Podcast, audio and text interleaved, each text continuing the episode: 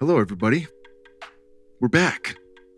We've got Autumn Smith on the podcast from Paleo Valley. Y'all have been hearing me rap about her for a very long time, and she's got a lot more than beef sticks up her sleeve.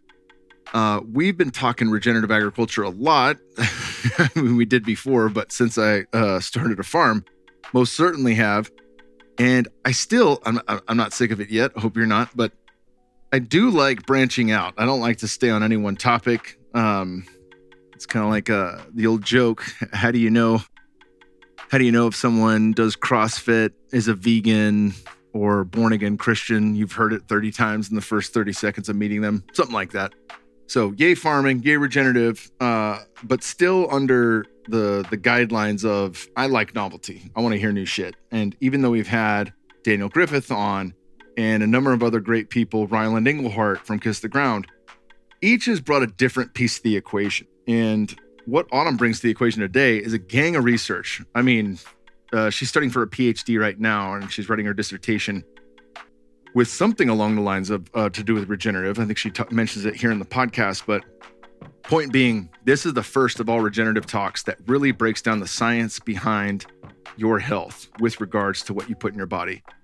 And it's fascinating. I absolutely love the conversation uh, incredibly well organized. So I'll mention it here early on in the podcast that she actually wrote an outline and I was like, what? Fuck outlines. I don't do outlines. I think I've done it for one other person. And I looked through it and I was like, this is gold. She's got references everywhere. I was like, fuck yeah, this is all stuff I want to talk about. So super excited to have this podcast with Autumn.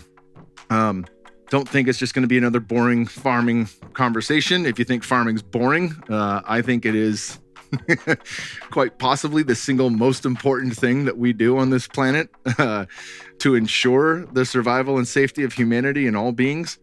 Uh, to restore the earth itself, I think that that that would be uh, top of the list. So, it, eh, how we farm, obviously, not just farming in general. But, anywho, uh, this podcast is great. I love it with Autumn. Definitely, we'll have her back on. Um, she's a wizard. You know, I, I I never know to the degree or the depth of the person that I have on, like what they're going to bring to the table. There's many people that I've I've listened to on other podcasts and things like that, and I get a general feel for them. But when it's somebody that I haven't heard before, and I just know there's great things about them, and they want to talk about certain topics, it's always a roll of the dice. So it was great. Um, I was blown away by them. So thank you, thank you very much. Thank you for listening to this show. There are a number of ways you can support this podcast. First and foremost, leave us a five star rating if you do that at the end of the month, we're going to pick at the end of every month until the end of 2022, we're going to pick one random winner. And I'll tell you how random this is. If you leave, it doesn't have to be super lengthy and long, but if you leave a really good, heartfelt story of how this show changed your life positively in one or one, just one or two different ways, could be only one single way. Kyle recommended this book. I read it. This is what I've done now with my life. This is how it's different. Thank you, Kyle. Or thank you for recommending um, such and such pod, Living 4D podcast. I've listened to X amount of episodes of Paul's and absolutely love it. That probably wouldn't vibe well on a uh, leaving the Kyle Kingsbury podcast review, but you get my point.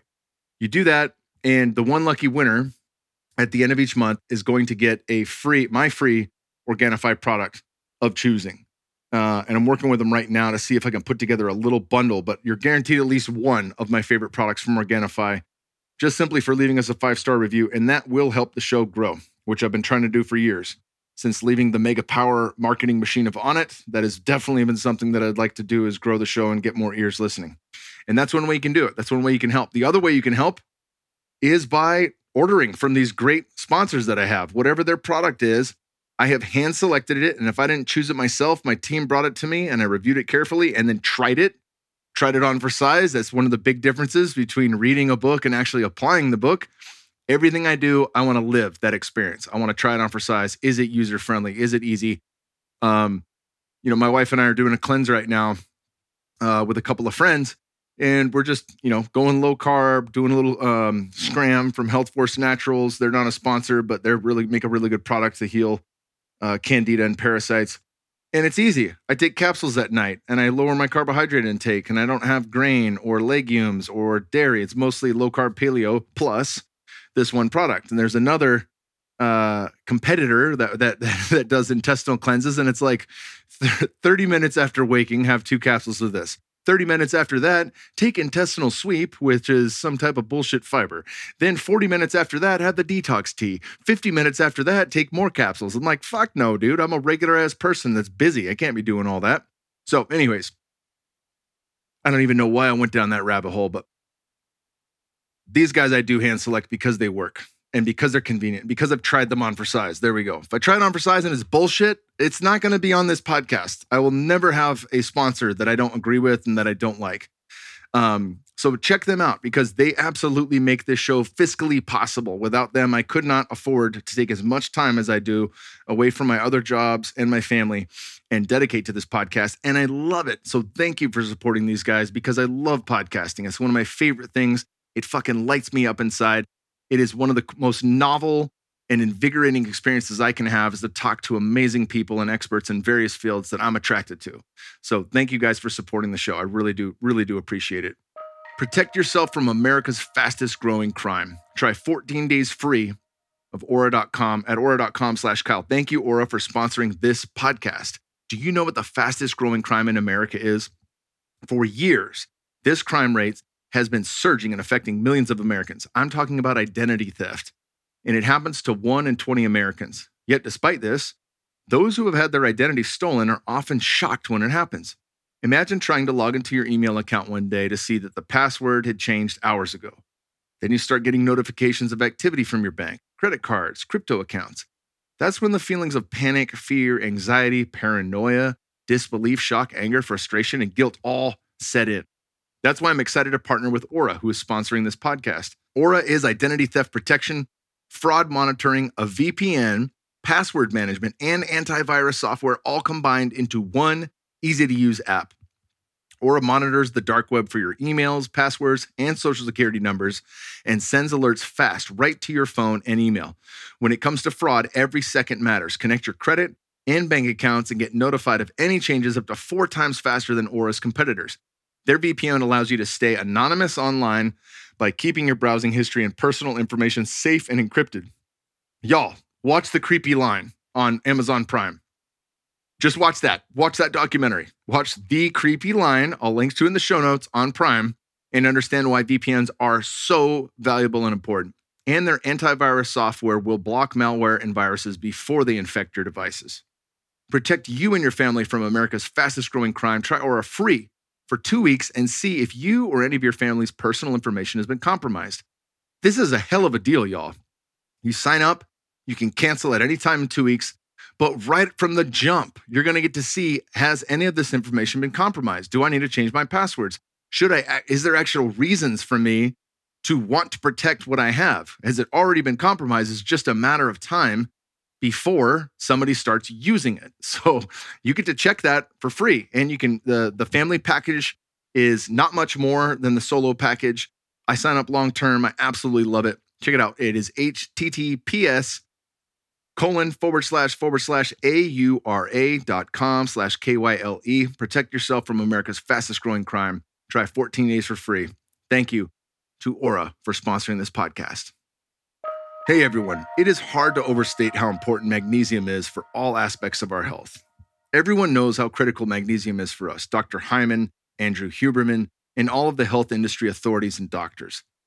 There is a long list of symptoms and diseases that can be treated and even cured with magnesium. In fact, way back, magnesium was a critical element for a cure. Doctors use magnesium for all kinds of conditions from arrhythmia to constipation to preeclampsia and even seizures. For some reason now, doctors use it as a last resort and put patients on high doses of magnesium if they are at risk of premature labor, seizure, and other very serious conditions. It's really essential to our health and our well being. This is a huge problem because magnesium deficiency can increase your risk of all diseases and keep you from performing optimally. We shouldn't wait until we have magnesium deficiency. And even more critically, there's not just one type of magnesium, there are seven different types that we need in order to ensure both our health and vitality remain strong. Now, I'm normally a big advocate of getting as many of our nutrients as we can through a well balanced diet. It would be just perfect if we could just do that. But in this case, it's almost impossible to get enough magnesium taken through your food alone because our soil's so overworked and mineral depleted and lacking organic matter, which helps the plants get the minerals from the soil. I read somewhere that if 10 years ago we needed to eat one orange, now we would need to eat 10 to get the same amount of nutrients. It is just simply impossible to eat the amount of food to get the vitamins and minerals that you need. Fortunately, Bioptimizers has the solution. Their magnesium breakthrough supplement is the only product on the market with all seven types of magnesium, and it is specially formulated to reach every tissue in your body to provide maximum health benefits. Bioptimizer's magnesium breakthrough gives you access to the full spectrum of magnesium, which can dramatically improve your overall health from reducing stress to improving sleep and boosting your energy levels. Right now, you can try Bioptimizer's Magnesium Breakthrough and any other Bioptimizer's product for 10% off. Just go to M A G B R E A K T H R O U G H dot com slash K I N G S B U. That's magbreakthrough.com slash Kingsboo and use code Kingsboo in all caps, K I N G S B U, to boost your intake of magnesium and start feeling better today. We are also brought to you by Organifi. I mentioned them earlier as doing this super dope giveaway where all you have to do is leave us a five star rating with one or two ways the show's helped you out in life. And I'm going to select one of y'all. I'm going to select one of y'all at the end of every single month. So we got September, October, November, and December. And if it if it looks good and it feels good for everybody, we might keep the ball rolling into 2023. But we got the, at least four winners on the lineup who will win my absolute favorite product from Organifi. I've been talking with them to see if I can work a little bundle because the truth is, I like more than one of these. I have a clear cut favorites, uh, plural. I don't have a clear cut favorite. And the reason for that is that their products are so unique in the plant medicines that they use. I'll call them plant medicines, are so profound that they actually can shift the way that you think and you feel. In the Organifi green juice, for example, the level of ashwagandha that they put in that is calming and balancing. It's not going to knock you out. It's not like the lemon balm and the gold, which is designed to quiet the mind and calm you. Ashwagandha is an adaptogen. And in that adaptogen, amongst the concert of other, the myriad of other amazing products that they put into the greens, it is going to help you auto regulate. So if I'm feeling stressed out and overworked, it's not going to make me tired, but it's going to help calm me down. If I'm a little jittery, it's going to balance that. I've had, uh, this is the, my third day without caffeine and it's it's been great because I've substituted the Organifi red juice for that. And the Organifi red juice has some amazing products. But the reason I say that with the green is anytime I was cracked out on caffeine, I could have green juice and voila, I would feel myself again. Now, the red has a number of amazing things. It's great pre workout, it's great pre bedroom. We've, we've joked about that, but I'm, I'm quite serious when I say that. It is damn good for him and her and anything in between uh, whatever your your I don't know how to make a joke about that. Whatever your pronoun is, um, it works. It works by delivering blood flow to the nether regions, no matter what you have down there. Um, in addition to that, it's got cordyceps sinensis, which is going to improve mitochondrial function. It's going to give you energy, clean energy that does not work on the same pathways as caffeine. And I'm not shitting on caffeine because I'm running 30 days without it. I love that stuff. Uh, it, it works in concert with it because it's on a separate pathway. It's going to increase energy through the mitochondria, which is going to give you more endurance, more ATP throughout your muscles, your body, your heart, and your brain. And remember, you have more mitochondrial centers in the heart and the brain than anywhere else. So improved cardio, improved cognitive function, all within the red juice. And it's not going to keep you awake at night. So it, this is also another favorite of mine. And if you didn't, if you haven't heard me been, been talking about the gold, the gold is also a favorite of mine. The gold is definitely a favorite of mine because if I'm wound up on caffeine or if I've had a super stressful day, maybe I've watched one too many videos on Rumble. Uh, gold is one of those things that will work. It's not going to knock me out or make me loopy or leave me groggy the next day, but it's going to help me to relax. And a lot of people look to, self included, look to things that aren't that good for you to help you relax. I'm not a glass of Jack at night or something like that. You know, I don't I don't wind down with a hot toddy, but a nice glass of organic wine, sure. If that turns into three, not so good, right? And I know we've all been there before. Um, even cannabis, you know, cannabis is really good. Uh, this next podcast coming up, we're to d- deep dive cannabis. Cannabis can be an amazing tool, or it can be a crutch, right? I don't want that. I want to whatever I put in my body to leave me more whole than when I started. And Organifi Gold is that. It is my nightcap. It is my unwind. It tastes absolutely delicious. They got pumpkin spice coming out right now, just in time for the fall. It tastes phenomenal. Um, so check all this out, Organifi.com slash KKP. That is O R G A N I F I dot com slash KKP. And don't forget, five star rating now. We're gonna pay you. We're gonna hook you up. We're gonna, I'm, I'm I'm paying for five star ratings, y'all. I said it. Um, we're gonna hook up one lucky winner at the end of every single month for the rest of the year and potentially in 2023. And uh, that's going to help this show grow, and that's going to help you guys get hooked up with my favorite product, which you, you know it's going to be one of those three. What kind of podcast would it be with Autumn Smith if we didn't have PaleoValley.com in in the sponsors list? We had to time this perfectly. Paleo Valley has been one of our longest sponsors, and they are phenomenal for a number of reasons. I've talked about their beef sticks, which are absolutely incredible. They are grass fed, grass finished. They are sourced right here from domestic farms, small farms right here in the United States of America. Not to crap on what's coming out of New Zealand or Ireland or these other places. They do good stuff too, but this is local. This is the best food. This is regenerative farms that are that are doing it right. They use real organic spices to flavor their beef sticks versus conventional sprayed with pesticides, natural flavors often made from GMO corn. You guys know the stats higher in omega 3 fatty acids, higher in vitamins and minerals. I dive into this on the podcast with Autumn Smith and much, much more. The point being, when you can make really healthy food that's that's actually going to nourish your body and it's convenient, that's why I like Organifi. It tastes fucking great and it's going to help my body. And it's only got three grams of carbohydrates. That's a win win win, right? These Paleo Valley beef sticks I have everywhere with me. They're in my car, they're in my backpack. I got a backpack still, even though I'm 40 years old. Um, they're anywhere I go. Every time we go out to, to Barton Springs, or if we go to Zilker, or if we go to the gun range, I know I'm to get hungry playing outside. And knowing I have these for myself, for my wife, for my kids, it just makes me feel better because there is no shit crap snack that I have to give everybody where, oh, I want this, I want that. Like my kids love it. I love it. It tastes phenomenal. There's 10 grams of really high end protein in there. It's very highly bioavailable. And I know they're getting critical micronutrients that you're just not going to get in conventional food and conventional snacks and conventionally processed garbage, which the whole world is on right now. And again, I mean, we didn't we didn't talk too much about it on the podcast, but like, look at the last two and a half years. How is nobody mentioning that?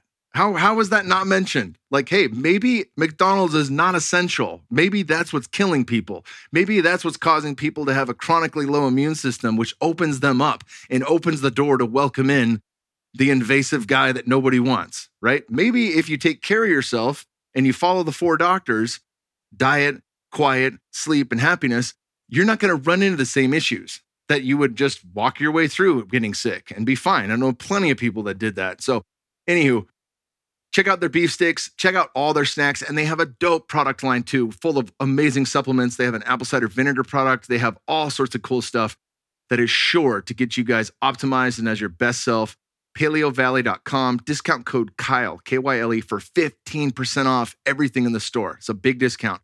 Paleovalley.com, discount code Kyle, 15% off. And without further ado, my lady, Autumn Smith. Autumn Smith, welcome to the podcast. Thank you, Kyle. I'm so excited to be here. Well, we did we did something I don't normally do. We we we started talking beforehand, and uh, uh, I like to get everything on, but I just wanted to give you a quick. This is how these normally go, kind of deal. Um, you have sent me an outline for this, which I've only done a couple of times, and I read through it and I was like, "This is amazing! Like this is fucking awesome!" So I'm super pumped to talk about this. One of the things. Um, which I just mentioned to you, but have not mentioned to the audience, is that we've had quite, I, I do like variety and I do like bridging out and like not continuing on one particular topic for too long. So if I've had a health and wellness guy on or a fitness guy, I'm not going to have another fitness guy or another fitness. I like to spread it out. But we've been pretty deep in the regenerative space. Having started a farm, we've had Ryland Engelhart on from Kiss the Ground. We went out to Daniel Griffith's spot, author of Wild Like Flowers, and had a regenerative crash course and podcast. And in all those conversations, what we didn't cover is really the why behind meat from a health standpoint. So I was super, super pleased to see like the topics that we're going to dive into today. They are absolutely critical, especially as you mentioned, with the attack on food and the attack on meat that's um, going down right now and has been for some time. Um, so we're going to debunk those narratives. And uh, yeah, super pumped. Thank you for coming on. I absolutely love Paleo Valley. I just had no bullshit, and it wasn't for this, but my backpack's always loaded with these guys. Like the jalapeno beef stick is, I don't go anywhere without them. They're they are super legit. So I want to get your your background. We'll talk meat, and then we'll talk about Paleo Valley and wild pastures as we finish off the episode. Um, as with all podcasts that I do, I, I, I the the arc or the only template that I really run with is tell me about life growing up. What mm. led you to becoming the person that you are today? Thanks, Kyle. Like I said, it's it's really an honor to be here. I'm excited about these topics too. So when I grew up, I had a really wonderful family. I grew up in Montana, eastern Montana. There's a lot of agriculture around me. I got swept into the ballet scene when I was four, surprisingly, and uh, grew up a dancer in a loving home. But around the age of 10, I started to have debilitating digestive issues. And no doctor in my little Montana town really knew what to do with me. And they put me in the wastebasket diagnosis of IBS, irritable bowel syndrome, told me to go home, take some Beano. And um, we did that. And it didn't get better. And so I kind of just learned to manage the pain and um, as I grew up and went into high school, it started to get worse. And with it came some mental health struggles. We now know there's this like intimate connection between the gut health and the brain health at the time that wasn't so well known. And so they decided to take me to psychotherapy and we did antidepressants and all of that. And none of that worked for me either. And I began to believe something was just broken in me. And I just decided I would manage rather than thrive. And I started using substances to help numb the pain I was feeling both physically and emotionally. My behavior got so out of control. I actually got kicked out of my parents' house before I graduated high school. So I was going to high school, living on my own. And, and honestly, I deserved that. I think my parents did, um, did me a favor there. So fortunately, I still had a love of dance. And even though I was in a lot of pain and really struggling, I decided to go on to college and pursue dance and psychology and um, eventually even made my way to Los Angeles and became this celebrity fitness trainer. And, and from the outside, it looked really good, right? Except for that when I came home, I was a mess. And when my husband really got to know me and got close to me, he said, you are suffering in silence and we have to figure this out right? We, your skin is breaking out. You're anxious all the time. Your stomach looks pregnant after meals. And uh, we got to go to the doctor. And i said i just don't think this traditional system has much for me. But we tried it in los angeles. And and again they just said oh you have irritable bowel. We don't know what to do. So he got on the internet determined to help his new wife. And uh, he found out that some people in one little corner of the internet were having success with dietary change. And so reticent, I, I like was reticent about changing my diet because I didn't think something so little could help so much, but I did it. And in 30 days, all of my digestive issues were gone. And over the course of the next year, I became, I just transformed into a different person. I was stable. I was happy. I was inspired. I, you know, no longer feared, you know, social engagements. I didn't have fear around my, what I was eating. It was, it was so remarkable that I quit my awesome job with Tracy Anderson and decided to go back to school and really learn as much as I could about what was happening? Why was this such a powerful change for me? And how can I teach other people to do the same? And the reason we went into physical products was because my last assignment as a fitness trainer for Tracy Anderson was go on a seven month world tour. Ooh. So I just reclaimed my health, uh, but I, I on the road. I'm not saying it's impossible, but for me, with the tools that I had at my uh, at that time, it, it wasn't easy, and my health started to do a backslide. And so when I came back to America, I said, I'm going to create the tools I want the tools for people, no matter how you live your life, to have really high quality options. If you have digestive issues or you're just wanting to be very conscientious about the foods you put in your body. And so, and then um, we decided to create Wild Pastures because I was making a lot of relationships with farmers and ranchers using regenerative methods. And I was so inspired by what they were doing and so afraid of the state of our ecosystem and the degradation in our soil that I decided I wanted to create a way for the farmers who are just going about their business, experimenting and, and healing our land uh, to connect them to the consumers who cared about this uh, in a price that they could actually afford. And so that was more of our. I didn't want my son to see a day where he can't grow his own food. And so Wild Pastures was just an offshoot of my love for my Maverick. yeah, that's awesome. And what a great name, too. Thank it you. makes me you know, you you mentioned something that's that's really the way people think. You said I, I couldn't believe that something so small making a change so small would have such a big difference on on how I felt, right? I was the exact same way. I was like, I remember talking to my strength coach, who was actually the guy that introduced me to Paul Chek's work. Mm. And he asked me, uh, he's like, Would you read a book? He wanted me to read How to Eat, Move, Be Healthy. And I was like, Fuck no, I'm out of college. I'm not reading a fucking diet book. Get out of here. and uh, he's like, "You got an intolerance." He kept saying, "He's like, you got some, you got a food intolerance," and um, he's like, "Would you watch a video?" And I was like, "Yeah, I'll watch a video." And it was flatten your abs forever. And I was like, "Cool, man. I want to get shredded. I'm fighting at heavyweight. I care about how I look, and and you know, knowing self marketing, I am the brand and all that." And uh, you know, the whole, of course, the whole video has nothing to do with getting shredded. It has to do with with gut health, soil quality, all those things that I didn't. Why I was so uh, he got me with the bait, and then I was a huge from that on a huge Paul Chek fan. I've I've read that book probably a dozen times, but that I, I credit Paul with this because once you make that change, and it's so visceral like everything in your life improves. The way you think the way you retain information the way you communicate your emotional status you know like can i handle outside stress or not?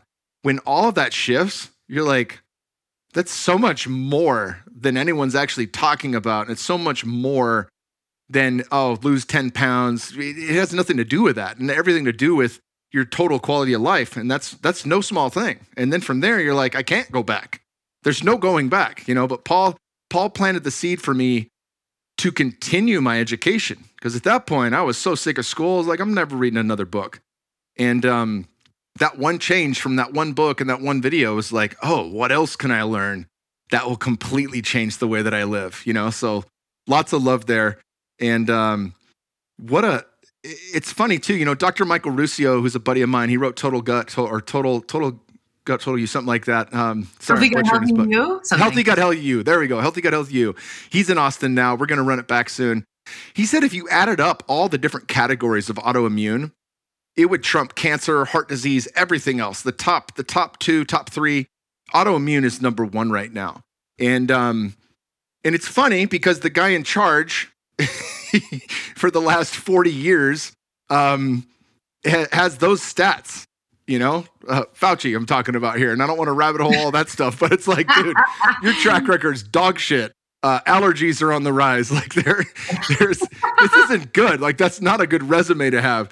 Uh, anywho, um, so, so, so yeah, let, us let's, let's just continue. Sorry, I, I, I definitely diverged there and, and, jumped off topic, but um, you jump in. You got Paleo Valley now. You wanted to create things in the 3D that were tangible that would actually help you when you're on the road super important.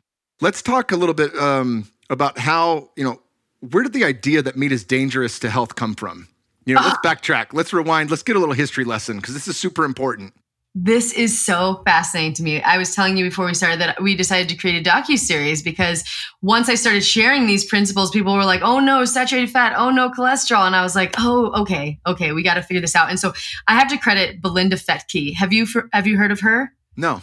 Okay, so I'm going to start there. So Dr. Gary Fettke, he's an orthopedic surgeon in Tasmania, and he was actually, you know, amputating diabetic limbs, noticing, you know, that if he told his diabetic patients to reduce sugar, you know, they could maybe control their blood sugars better, which seems like a, yeah, obviously that would happen. But in his hospital, he told people that, and he was reported by a dietitian. And so he underwent four years of interrogation, uh, basically like having the threat of his medical license being taken from him um, and, and being the first doctor ever silenced talking about nutrition. Now, eventually he was exonerated, but because of this four year battle, his wife became fascinated by who are these forces where is this message coming from? And what she found is there's several origins. One of them in the Seventh day Adventist church. There was a woman named Ellen White, and she founded the Seventh day Adventist church. And she had visions from God where she believed that the Garden of Eden diet had fruits, nuts, seeds, whole grains, and little, if any, meat. And one of her students, was Dr. John Harvey Kellogg. And they believed that if they if kids ate meat, they would masturbate. And masturbate baiting was a deadly sin. And so he went on to create cornflakes, Kellogg cereal with the goal of helping kids um, to stop from these unhealthy desires. And so that is essentially our first meat alternative was also something that Dr. John Harvey Kellogg figured out. And so we had that, we have the religious influence and there is such influence over our uh, you know dietary guidelines and hospital and our education. I mean the seventh day adventist church is i think behind the catholic church one of the major educators in the world. And so it's pretty crazy. And then we have William Procter and James Gamble, who were some businessmen, and they had this cottonseed oil surplus, and they didn't know what to do with it because um, electricity was coming and sales for candles were down and soap. And so they decided, with the advent of hydrogenation, if they hydrogenated it, which just mean, means adding hydrogen, essentially making it a solid oil, that it looked like uh, animal fat and that maybe it could be a healthy alternative to uh, lard, which a lot of people were using at the turn of the uh, 20th century. And so, without any substantiation for the health claims they made whatsoever, they launched this massive marketing campaign that literally convinced housewives that they needed to be liberated from churning butter and that it would give their kids good character. And now we know that their product, uh, Crisco, was 50% trans fat and how it was originally formulated. And, and the World Health Organization estimates it's responsible for 500,000 deaths every year. So we had William Procter, we had business, we had religion, we also have the sugar industry. So Ancel Keys came along and he had the hypothesis that saturated fat was going to raise cholesterol, which was going to make you have a greater risk of heart disease. And he did something called the six countries study. But the only problem with that data was when we added data for the 22 countries, which was actually available, you find that the correlation was a lot weaker. And that when you looked at total mortality, that there wasn't actually a benefit at all. But he was a very charismatic, very persuasive character. And he went on to convince uh, Senator McGovern and the people who originated our dietary guidelines that saturated fat should be um, avoided and that's kind of the direction that our dietary recommendations took. And we've been told to fear cholesterol, not anymore, but back in the day, saturated fat, animal products. And then, of course, we have the voices of animal rights activists and this whole environmental narrative that only plant foods can be healthy for our ecosystems, which is just so absolutely crazy. Just because something's a plant does not make it sustainable. It can still be grown with fertilizers and pesticides and monocultures. These go against our ecological principles. Uh, but the voices are strong um, and there's a lot of misconceptions about that research. So we have that. We also have things like the food compass. Have you seen this food compass nutrient profiling system? No tell me about it please. Oh no. Okay so they granted, I spoke with um, Frederick Leroy, and he were he knows some of the researchers, and he did a whole he published an article criticizing this nutrient profile rating system. And I do believe that the researchers had good intentions, but what they did was they have like things like Cheerios and Lucky Charms at the top of the list, and beef way down and eggs and whole foods that we have been consuming for our entire evolution at the very very bottom and admittedly these researchers have been supported by big food companies that maybe have caused these unconscious biases. But the reality is, when everyday consumers look at these nutrient profile rating systems, they would be convinced. And the problem with all of this is it goes completely counter to our evolutionarily evolution, right? So meat came into our diet, you know, 3 million years ago. Then we used tools, then we started using all of the animals this helped our brains to grow. There's never been a vegetarian culture. And despite all of the evidence that, or all of this mainstream narrative that we're eating so many more animal products, our rates of red meat consumption, the most maligned animal product, is actually on the decline, while rates of processed foods and grains and seed oils are going up. And so I think this message has several origins that are kind of all converging at this time. Um, but it doesn't make sense. It's not true. And I'm just really passionate about helping people understand where this is coming from so that we can uh, push back against it. Yeah, absolutely. There's a fantastic movie, uh, a comedy called The Road to Wellville that really, really deep dives Kellogg and the history of him. And it's oh. it's mind blowing. Like this dude was batshit crazy. Like and, and you know like literally, it's funny. It's a funny thing to think too. Like I'm going to design a food that's so bland and so nutrient devoid that that you'll not want to masturbate anymore. Well, like if you're going through, if you're say you're starting puberty, testosterone's like a fucking gorilla's 800%, something like just abnormally high. There's a reason you desire that. Like it's relief, like pressure relief. And um And to have that happen, you know, like in women, women back in the day who had no orgasms, so they called it hysteria. There was a medical term for it. Mm. And doctors had a monopoly on manual release, clitoral stimulation to relieve the hysteria from women. Hamilton Beach, that makes oh. your blenders for margaritas, they were the first vibrator. They were the first company that made a self pleasuring device for hysteria for women to self service themselves and finally alleviate because doctors' entire schedules became women coming in with hysteria. Imagine having a whole day at the office and all you're doing is manually releasing ladies so that they don't go home hysterical and they can get through the day and do their normal work. Like this this happened right in the United States. It's it's insane when you when you start to look through the history. Like we know the big fuck ups um, you know how this country was started with Native Americans, mass genocide, uh, slavery, all that stuff's talked about. But there's so many little things that don't compare to that. No, I'm not saying they do, but there's so many little things like this. Like to understand, like w- what the frame of thinking must have been to say women should not want pleasure, right? And if they do want it, they're hysterical, and there's only one way to go about that. You know, it's just it's it's it's absolutely mind blowing. But yeah, Kellogg's Kellogg's design of Kellogg's cornflakes was without sugar. He was adamantly against it. And Post made cereal with sugar. They made frosted flakes, and then obviously sugar sells. So eventually Kellogg got into making sugar, you know, adding sugar to their cereals. But it's crazy. It's absolutely crazy.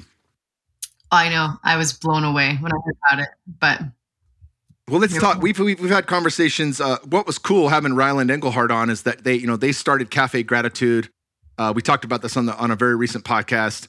It, it, quickly became like the number one vegan restaurant in California. They had their grand opening in LA, and um, getting into regenerative agriculture, he had his first burger at 35 years old, right wow. from regenerative. I was like, damn, and it comes full circle. And what happens?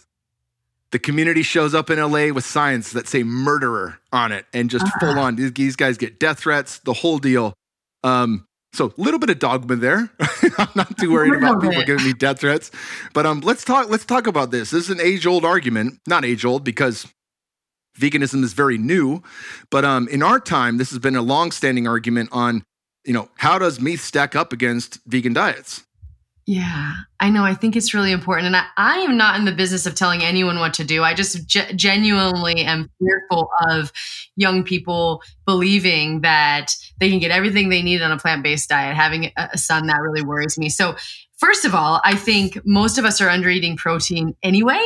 You know, there was a recent um, uh, report that over 40% of older Americans are not getting enough protein. And I, I see that with my son. It's just, it's hard to get enough protein. And, and when we don't have enough protein, we eat more. We don't burn as many calories. We're, it's, we're not as able to build lean muscle mass. We're not going to age as gracefully. And so just saying that we need to eliminate meat and not really making it as much about protein, I think that's worrisome because even like meatless Mondays, you take meat away from kids in those schools, and I think um, some of them that will be the only really high quality meal that they get. So that really worries me because we need more protein. Protein's been shown to do a lot of wonderful things metabolically. Two out of 10 of us are metabolically healthy as it is. And I think it's just a scary reality to go away from that. The second thing is it's just a higher quality source of protein. I just don't think anyone can refute this. When you look at something like the digestible indispensable amino acid scores, right? They rate proteins and animal sources are higher quality uh,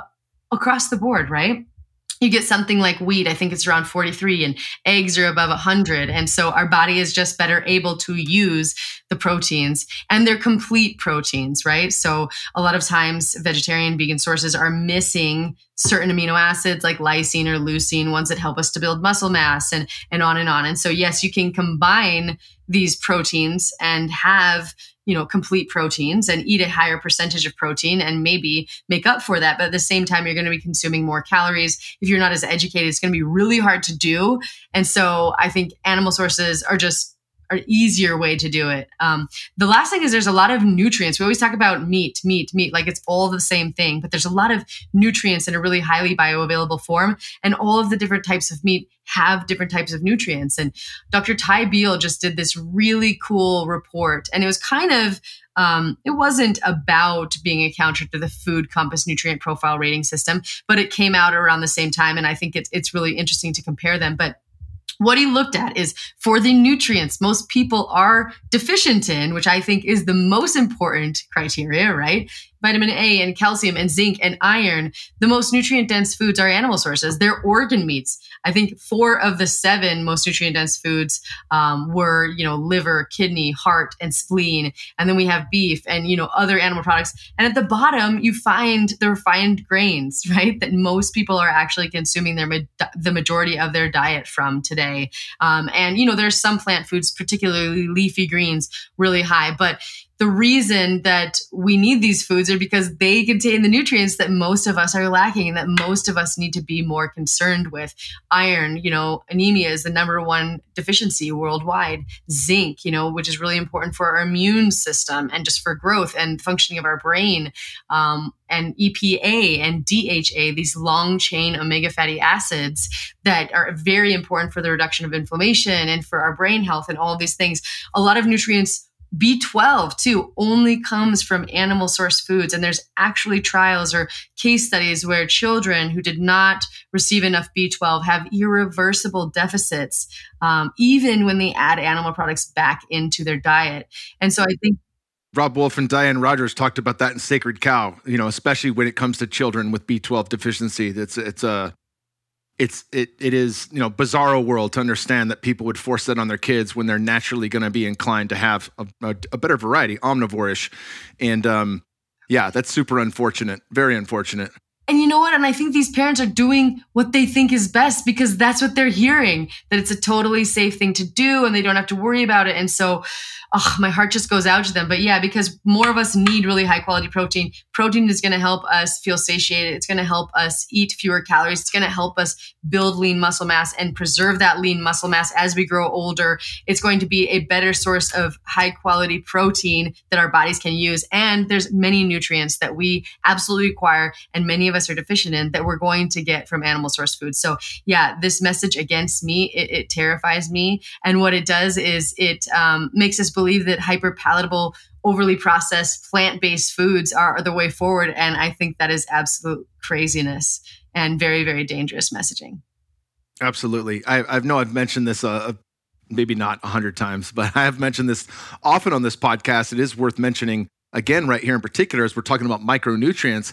You know my wife and i did our 23andme we took the raw data we outsourced it to foundmyfitness.com dr rhonda patricks and yes. she actually runs it through her, her machine learning and, and tells you what that actually means. And for both of us, along with Aubrey Marcus, my brother, and a tons of other people that I know, family members, we can't take beta carotene from carrots and from sweet potatoes and convert that into usable vitamin A right? We can only get it from organ meat and egg yolk. That's and, and cod liver oil, right? Like from animal sources. That's the only way we're going to have usable vitamin A, which is super important for the immune system, super important for cell replication. Like just just I'm trying to figure out if I was raised vegan, how dead I'd be or how impaired I would be, right?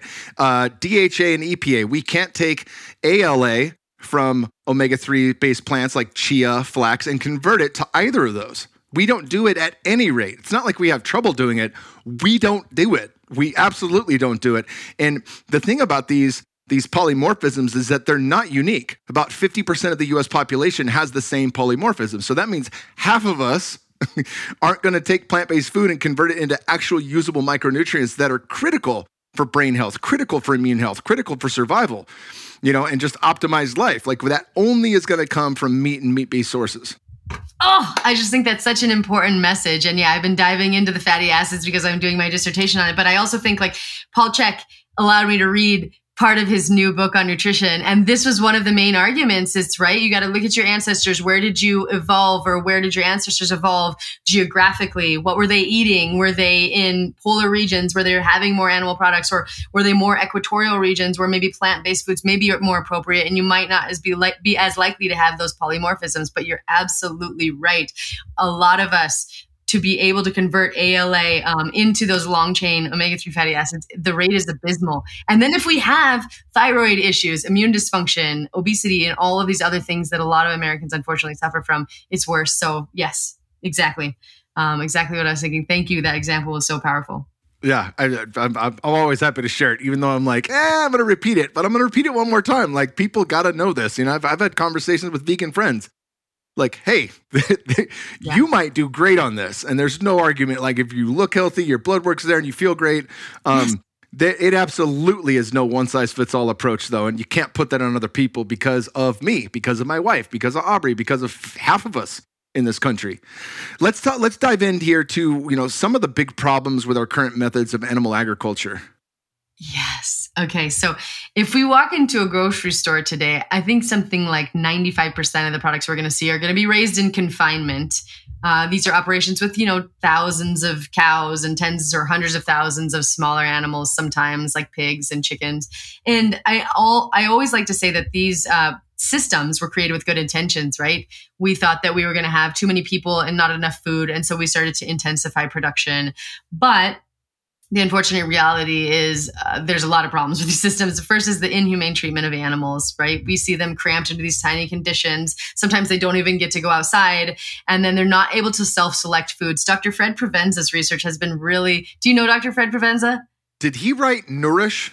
Or was yes, that a different guy? Okay. He wrote awesome. Nourishment. He's yeah, such nourishment. a cool guy. And he said the way that just like humans should be able to do, self-select, self-medicate, um, you know, correct our imbalances in our biochemistry with food when they're just given total mixed rations. Like cows aren't able to do that.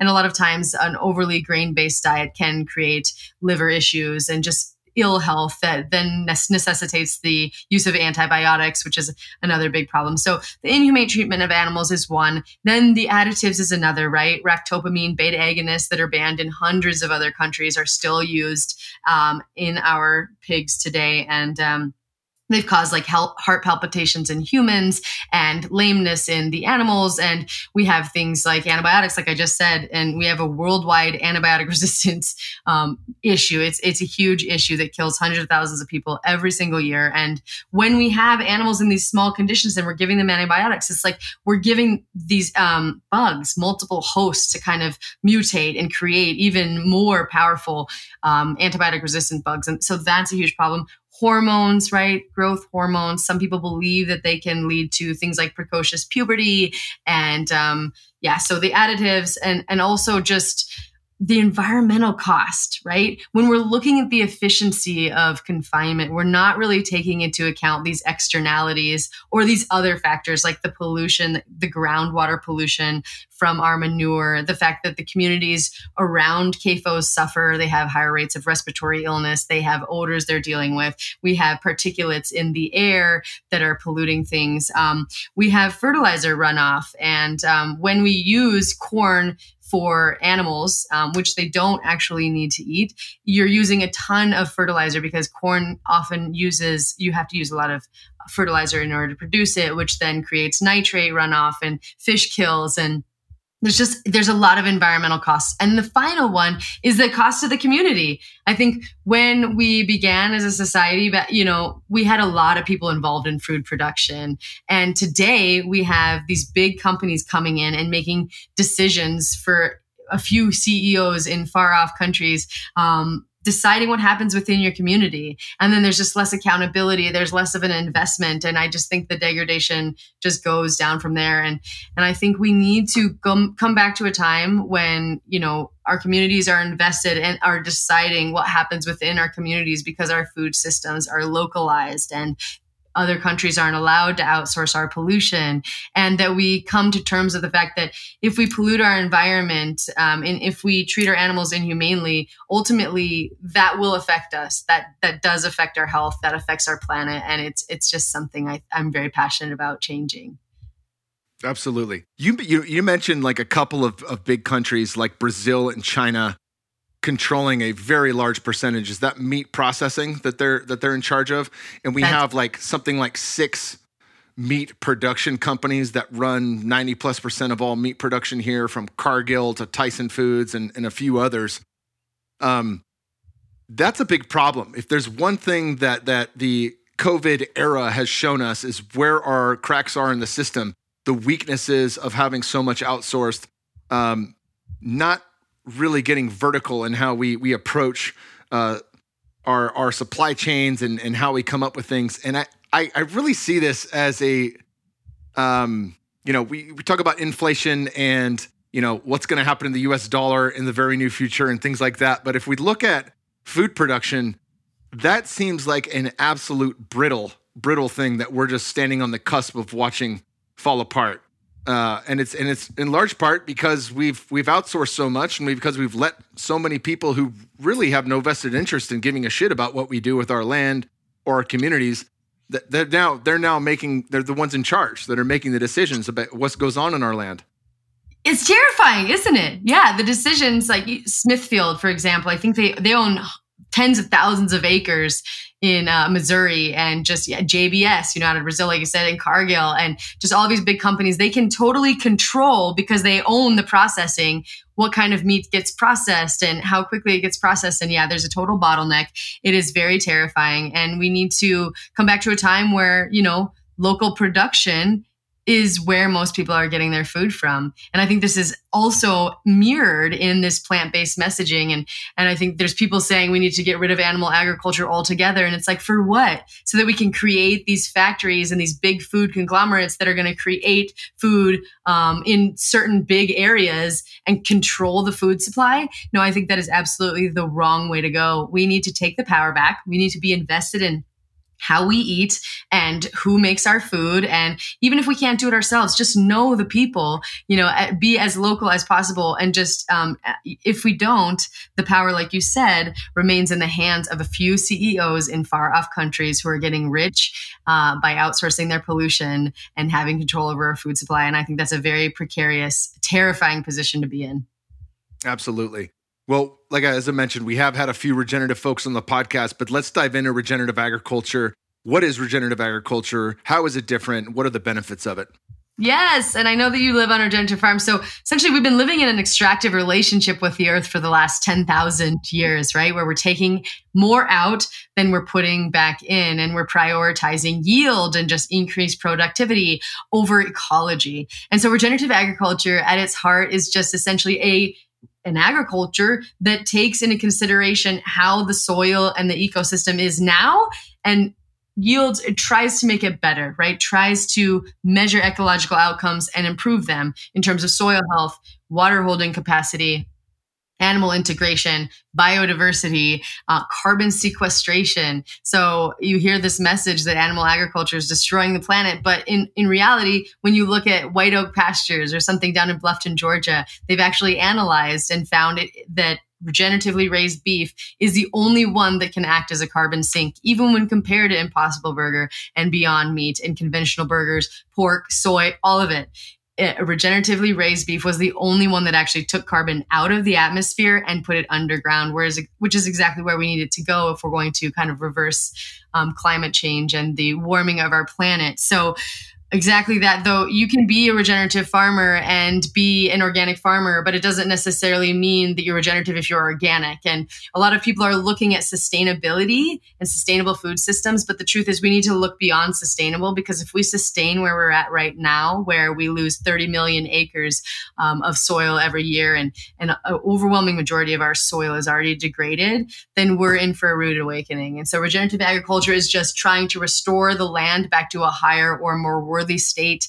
And as much as people don't like to admit it, animals are a really integral part of this process. And there's six little tenets of regenerative agriculture, least disturbance and living roots and, and animal integration is one of the tenets, building biodiversity and context and on and on. So uh, animals can use their manure and as fertilizer and they can kind of stimulate grass growth and and the grass actually acts as a straw and takes carbon out of the atmosphere and puts it underground like we're talking about. And it, their hoof prints kind of create disturbance then that can create a number of ecological outcomes. So regenerative ag is just it has to be our way forward. And people go and say i think like that George Monbiot guy says that regenerative and organic agriculture is the most dangerous kind.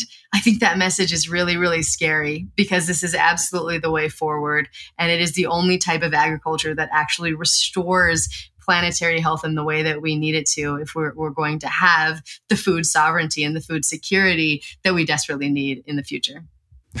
I, I, always I, it cracks me up when I hear a statement like that from uh, who was it? It's this guy George Monbiot. I'm not sure.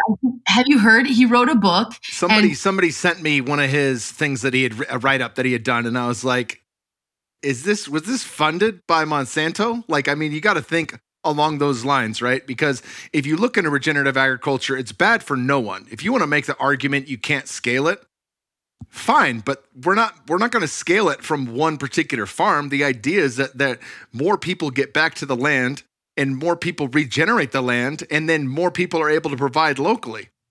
Exactly. And if, if, there's a misbalance there, then that means you need more people to move from your city back to the land neighboring by, regenerate the land, and then feed the people in that city. That that's it. It's not it's not a this is going to come from from six meat companies on the planet and that's going to solve it. No, that's not regenerative, right? Like we got to regenerate in small little pockets and form like Voltron, and then that can regenerate and also heal and provide enough for people. And it can provide enough for people.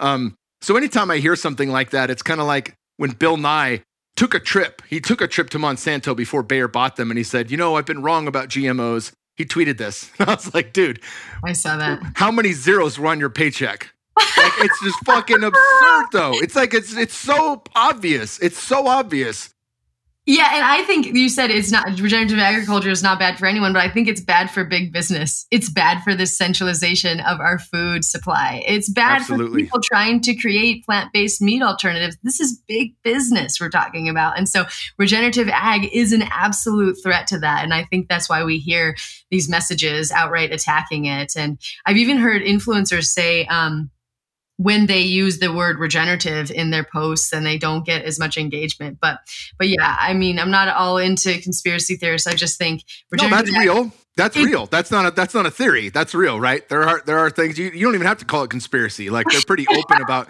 My wife and I just got released from our shadow ban. Uh, we may still be throttled behind the scenes, but finally, after two years in the COVID era, uh, you can tag us on Instagram again at Living with the Kingsbury. For two years, people have been saying wow. up up until a month ago, they would say, "Hey, I tried to tag you in a post," and I just laugh and I'm like, "Yeah, man." It, it doesn't pay to tell the truth these days. Uh, so finally, they lifted that, right? And I'm like, let's see how fast it, how long it takes for us to get back on that list. Like, yeah. we're not going to stop telling the truth, you know. No. But that that's a very real thing. There's no, you know, there's no. Maybe people conspire, but that's just that's just the business practices of social media. You know, yeah. no conspiracy there. That's how they practice, you know, regulating what they deem to be the truth and what they deem to be misinformation.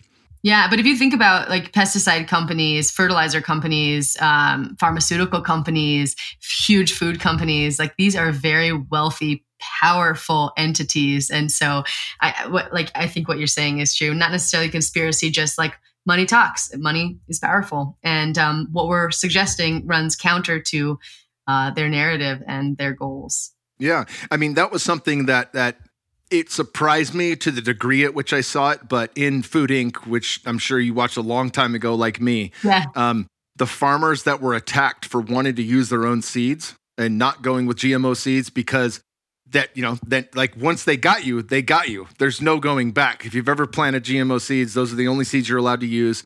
Um, if if your neighbor who's using a GMO seed hybridizes with your seed and their technology is found in it, they can sue you for using their seeds, even though Bayer Monsanto has effectively ruined your crop with their genetic technology. Um, so so in that documentary, you really get a visceral experience of what it's like to try to do things right and to have this big system in its place, just stomping the little man everywhere they go. You know, like that. That's that's that is what's happening. So it's it's damn unfortunate, but um, this is the world we're in. This is the fight I, we got. Yeah, one of the farmers we work with actually, his father was a GMO seed salesman, and I I believe that he applied pesticides and was in that world. And at 40, he developed Parkinson's. And um, so his son decided that he was going to do something different and be a part of a different type of system. And he spent the rest of his life regenerating all of his land and really working in pork production and how do we make it sustainable and regenerative and all the things. So, um, just like you're saying, yeah, I think. Uh, it's coming. The change is coming, but it's definitely not the popular narrative at the moment. Nah, so well, it is it is on shows like this, but but piece by piece yeah. we got to we got to scrape together, right? Yes, yes. So uh, this is this was really fascinating on our on our outline. Something that that um, we had uh, Robbie from Force of Nature on the podcast maybe a month or two ago, and he was talking about he listed you know it's um, Force of Nature, Roam Ranch. He's like that's that's number three on your list of of healthiest thing healthiest meats you can put in your body. And I was like, this coming from a dude who started Force of Nature. How is that number three? And he listed the top two, you know, but he, he listed them as, you know, hunting. Like you go out on a hunt, you hunt elk or you hunt game, you hunt something in the wild that lived in the wild its entire life. And then the lights went out the second the bullet hit it, right? Like that, that's number one. Number two would be something you've raised yourself on your land 100% regeneratively. That's yours, right? Like that, there's number two. Number three is going via somebody else's that's doing the best possible regenerative practices and that's for a lot of people the best option, right? That is for a lot of people going to be their best option because A, they've never hunted before, B, they don't they don't maybe they don't have the skill set or the time or the finances. Hunting's an expensive thing, unfortunately. It's it's it ain't cheap. Um and uh, or maybe they don't have the space to raise their own animals, that kind of thing. But that that was that was very curious to me that he that would come from his mouth and very honest and awesome and open. Um, one of the studies that you show here uh, from Arya et al. is the 2010 kangaroo versus beef, less inflammation with wild meat. Talk about that because this is this is really cool, and I love beef, but I also like varieties of foods. And I've we're raising emu, and one of them's kind of a jerk, and I'm like, man, this guy, his name's Larry. I'm like, Larry, if you bite one of the kids, I'm having a six hundred dollar fucking bird for a meal right now. Like, we're gonna roast you. So be kind. Oh my gosh, I love it. Yeah, so I do, I do love that answer too. So yeah, this Arya et al. study back in 2010 essentially looked at your levels of inflammation post meal, meaning we all have a little bit of a rise of inflammation after we're eating.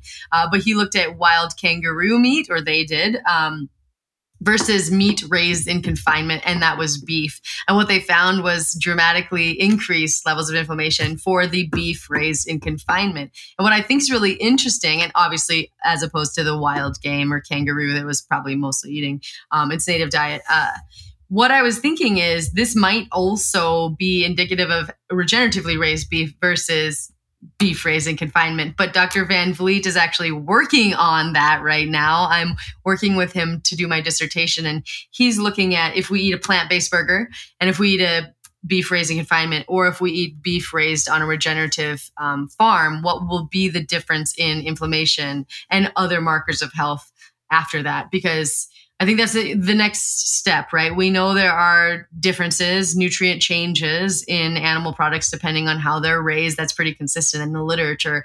But the extent to which that impacts human health is kind of the next frontier. And and I think we'll find with the levels of sec- like things like secondary compounds, which we really hadn't thought much about because we don't track them on nutrition labels. And even though they have very well demonstrated human health benefits, we know the more diverse the pasture, there's marked increases in the levels of these secondary compounds.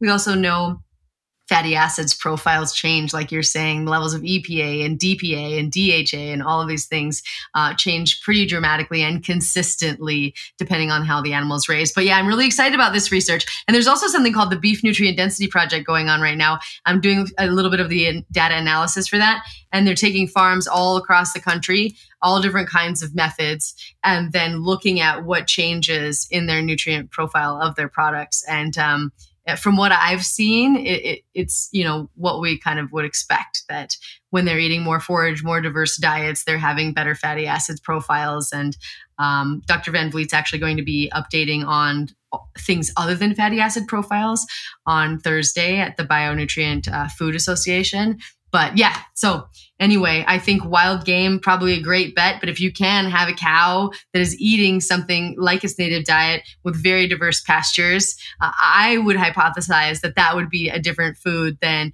an animal raised uh, in confinement. But uh, I guess we'll see. The data will yeah. tell. yeah, really. I'm, I'm sure. I'm, I'm, I'm, I'm ecstatic that we've got, we've got, I was telling you a little bit about our farm coming up and the trip to see Daniel Griffith out in Virginia. And since that trip, we now have 50 sheep coming from Austin Dillon, who was a speaker at, at um, Roam Ranch on regenerative. Uh, he run he makes bulletproof goats, bulletproof sheep that have never had a shot, never had antibiotics, and he's basically wow. been doing that for 15 years to find the very best flocks that do well in Texas. Nice. So if if a goat had a had a kid and didn't take care of it, they ate her. If uh, if one had you know root, foot, foot rot or too many issues with their feet, they'd eat it. And they just kept mm. doing that until they ended up with the very best genetics for goats and sheep. So we got 50 of those sheep coming and wow. uh, 20 cows from a um, uh, a breed called Corriente that do very well. They eat mesquite. They do very well in the desert. Um, they have good quality milk. They're also low to the ground and um, pack a lot of meat in a very good, unique flavor. So I'm I'm super excited to have them helping to restore the land and and uh, they're on their way. I mean, we should have them within the month. And I'm like, this is the, thing. I'm, it's odd. I mean, but it is the thing that I'm most hyped about. Um, getting all these cows and cow calf pairs and being able to milk our own animals and, and have this as a, as a food source, not just for us, but for our friends and family and the local community and beyond. I think that's just, it's awesome. No, and that's exactly why this bigger message is is is so problematic because there's nuance. Like you said, you're finding the genetics, right? There is so many factors, the genetics, the season, what they're eating, all of these things need to be considered when creating the most healthful and environmentally sustainable food source. And that is that is taken away from us when we're just depending on these big corporations. So no, I love that you're excited about that. I'm also equally excited about in my next phase, uh, maybe doing the same thing with some land here. But yeah, getting close to your food source. I think it's powerful and um, it's exciting, and I just hope more people get into it. Super cool. Let's let's continue on this list of things because you just list the studies here. What did you guys find in the pasture raised cheese versus grain fed cheese? Oh, pasture. See, basically, what these studies are finding is essentially Dr. Fred Provenza, Dr. Van Vliet are doing a lot of this research that the phytonutrient content of these foods can sometimes rival plant based foods, right? So, uh, depending on the more diverse the pasture, the more diverse their phytonutrient um, sources. Sometimes, like you can have as much as eggplants, and and what these are thought to do is kind of protect um, the product itself from oxidation, but also have human health benefits like inflammation reduction and anti-diabetic diabetic properties and antifungal properties. And so they're finding when you raise something in a regenerative way on diverse pastures, they're going to have higher levels of these well demonstrated um, health benefiting properties. And um, there's other research too to show things like triglyceride levels go down when you eat a burger that is grass fed or or steak that is grass fed as opposed to um, something that ha- is grain fed and so there's a few studies throughout that are really looking at this that there are probably health benefits but dr van vliet i think his research will show us uh, for sure. And he's also going to look at what happens when you eat an entirely regenerative diet versus what happens when you eat an entirely conventional diet because i think of the major factors in these studies and why the um, the health benefits might be minimized is because they're only one small thing you're eating in in a larger context right? And the background diet is really really important. And so i think that will be a really fascinating study too. But yeah from what it looks like nutrient levels change definitely when you um, feed an animal an evolutionary appropriate diet and that that might actually be protective when you eat it in terms of inflammation and oxidation and other things in the body Cool. I love it. All the little things people aren't thinking about. that that yeah. always cracked me up too with like the if it fits your macros yeah. uh, diet. It was like, come on, dude. the Krispy Kreme donuts versus, you know, grass-fed steak. It's like, dude, there's, there's just no comparison. Like why we, why why why are even people arguing about this online? Um, oh, I know. And I had this like Paul Chek told me this. It just made so much sense to me. It's, you know, these small changes, right? They're like, oh, these are small changes. And he's like, what happens when you change the punctuation in a sentence? Like the whole meaning changes. What happens when you change one atom in a molecule? You know, like it, it changes in, in, really dramatic ways, even if there are small changes. And food is so much more than, like you said, macros. It's it's information. It's powerful. Cool. Well, let's talk. Let's talk. Uh, Robin White. What if we all went vegan? Oh, I love this. This was kind of a, a, thought experiment that they did and looked at if 300 million Americans decided to become vegan, what would happen? And they found that the environmental impact would be about 2.6% reduction in emissions, and that there would be a lot of nutrient deficiencies as a result, an increase in grain consumption, which I think we know as Americans we do not need more of. And the, the sad reality is you're not ever going to get uh, all Americans to go vegan anyway. And so if you do something like 10% of Americans even went vegan, right? I think something like 6% are right now.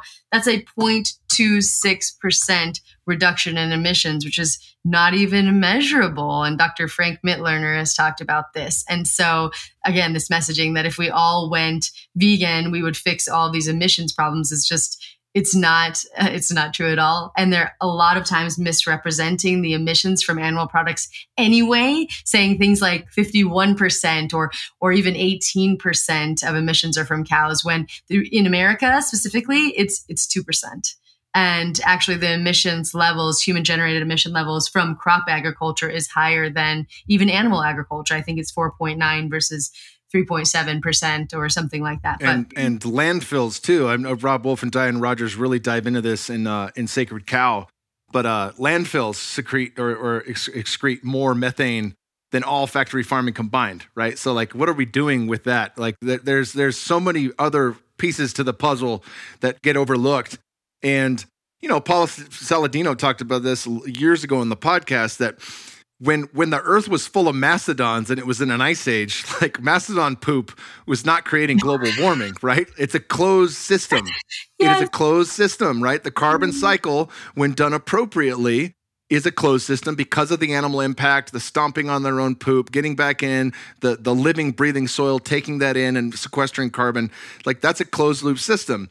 It's only when we do you know factory farming and things like that that we don't close the system Exactly. And we have this tunnel vision. Like you said, methane, it's a flow gas. It goes up into the air, it's CH4, and then it becomes carbon dioxide and water, and it goes back down. And if you keep the level of animals constant in the environment, this is not changing, right? And then a lot of us are just tunnel focus on emissions, emissions, but then we're missing this broader, beautiful picture of regenerative ag where it's not only about emissions, it's about water holding capacity and it's about restoring aquifers and it's about soil biodiversity and all the things that come from that and habitat biodiversity and, and on and on and on. So yeah, I think it's a really dangerous game that we're playing when we're, we're, we're looking at the wrong metrics.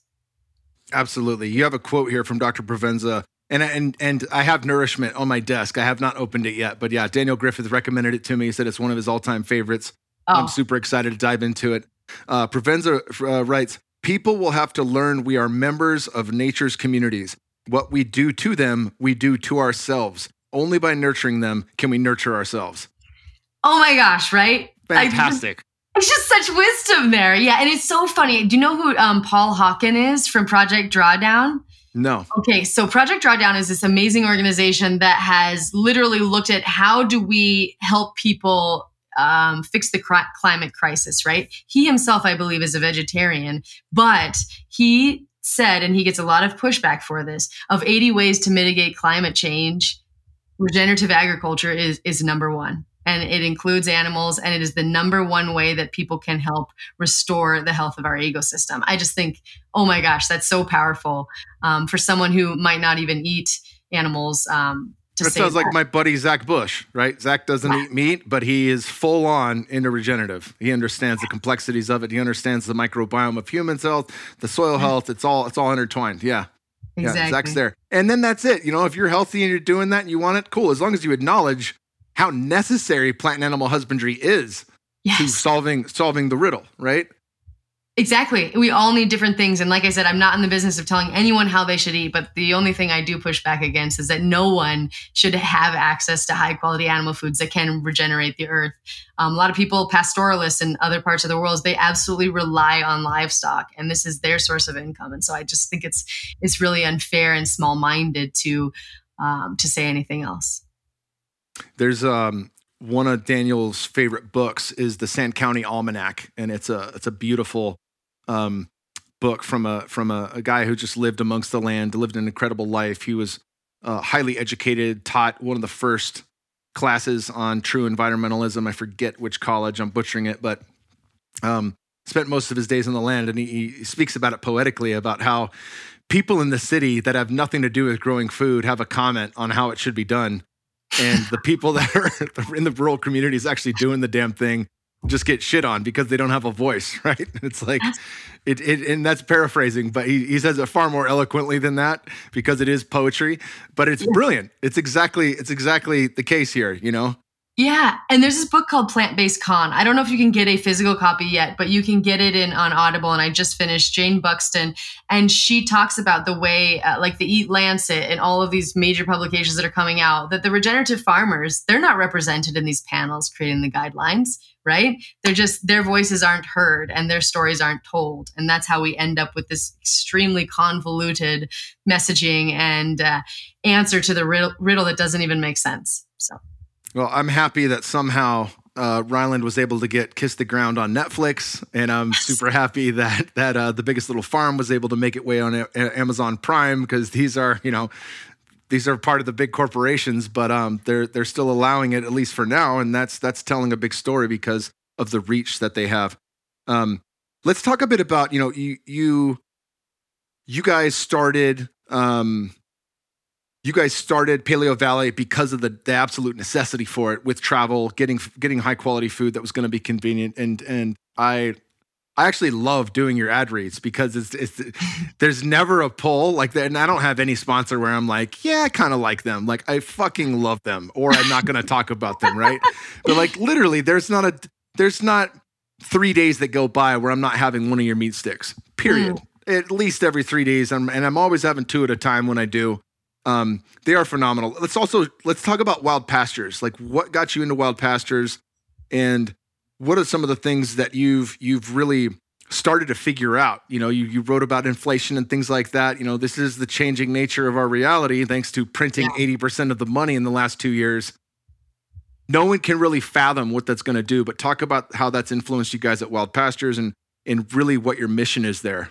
Yeah. So our mission at Wild Pastures, like I said, is just we were talking to the farmers that we had cultivated relationships with, and they said, we just want to do the farming and we want to do these regenerative methods, but we don't want to market ourselves. And as a holistic nutritionist, I would talk to people uh, like, go find regeneratively raised meat. And they say, well, I don't know where to do that. And I don't, and when I do find it, it's very expensive and I can't afford it. And so we decided, what if we became that middleman who connected the consumers who wanted this type of regeneratively raised meat to the, um, to the people who wanted to get it at an affordable cost and so and to the farmers who are doing that. And so that's exactly what we did and our mission at wild pastures is just to provide the highest quality meat um, that moves the needle and help transform the system at, at, a price that's actually affordable. So it's just a meat delivery service. And what we do is we only source from American regenerative farms. A lot of meat services actually take it from out of the country because they have higher standards and more of these practices in place. But I think when we do that, we're really missing the opportunity to create that food security and the food sovereignty in America and to heal America's microbiome. So we think it's really important from American farmers only using regenerative methods. And then we just deliver them to your house and we use reusable packaging and we're getting electric vehicles and we're considering the environment at every stage of the process. And then because we have two companies, we can use the organs. We, we really passionate about whole animal utilization. And so we're using the bones for our bone broth protein powder. We're using the organs for our organ meat supplement. And we're just, we're not wasting and we're really, really honoring all that is, that comes from our animals because only about 50% of the product is actually being used as meat or being sold as meat many of the times. Um, and then of course accessibility is just just the most important thing. Like you said infl- inflation is rampant and people are having trouble affording food. And so we're taking a lot of this uh, cost on the nose because we're just we think this is such an important mission and we really want to help transform the food system. And so our prices aren't going up and we're just we're just holding steady and being really really creative about the ways that we save our costs so that we can pass those costs um, pass the savings on to the consumers. And and we're about 40% cheaper than other meat delivery services. So you'll get you know 25 15 15 pound boxes that you can customize. You can customize the cuts of meat that are in them you can customize the timing of your order. And um, we can ship anywhere nationwide. So and that was basically a result of my son our son being born and us fearing that uh, our food system was in trouble and on the verge of you know not collapse but just a, a rude awakening of sorts yeah, that's that's why I got into farming. That's that's it right there. Having two kids, I was like, you know, I see the writing on the wall, and um, I know a lot of people listen to this. Um, they don't have an Aubrey to buy a farm like I did. They don't have you know uh, friends that that have the kind of the finance or flow, but just getting involved, getting to know the people, getting to know somebody that's in your neighborhood where you're you're actually going to the farmers markets and you're meeting the people producing your food. That makes a huge difference, you know. And going out and volunteering, like um, that's one of the things I love about Roam Ranch is that my son sat on my lap and we watched a bison that we ate. We split 50 50 with Taylor from Roam Ranch. He sat on my lap and watched that animal die. You know, like we we cried together. We put our hands on her warm body. We prayed for her and thanked her. Like to have that connection before he's able to hunt and before he's able to have that experience for himself, it's so important. And oh. it's ah. such an important piece. And I, and I really love, you know, there's a lot of farms that are doing that very thing. They're saying, hey, we want the community to be involved in this. We want you to see this. We want you to help with the field dressing. We want you to have your get your hands dirty. You know, put your hands in the soil get some blood on your fingers, do this, and understand that this is this is a natural part of human existence that's been lost and forgotten. It is, and something a lot of people think we can cheat, right? That that it doesn't have to be part of it. But no matter how you're eating, um, it requires death. And so I think that's a beautiful experience. Hopefully, one that I can give to my son as well. He's really interested in becoming a hunter, and so um, yeah, I just think the closer we can get, and the more humility and the more honor we can give to the animals that we're consuming, the better. Obviously, absolutely. Where welcome. Where can people find you specifically online, and what are where can people find your amazing companies? Yeah, so you can always email me with good feedback, bad feedback, any kind of feedback at autumn at paleovalley.com. I love to hear it all. And then wildpastures.com is the meat delivery service. And then paleovalley.com is our food and supplement snack line. And then we also started a regenerative burger place here in Boulder called Wild Pastures Burger Company. So there's no sugar in the place. It's all regeneratively raised um, agriculture and organic produce. And, and so you can always visit us at wildpasturesburgerco.com as well. That's awesome. Well, next time I'm in Colorado, I'm going to stop by you guys for sure. You have to. We would love to have you. Thank you so much for coming on the show, Autumn. It was great chatting with you. Yeah, Kyle. This was amazing. Thanks.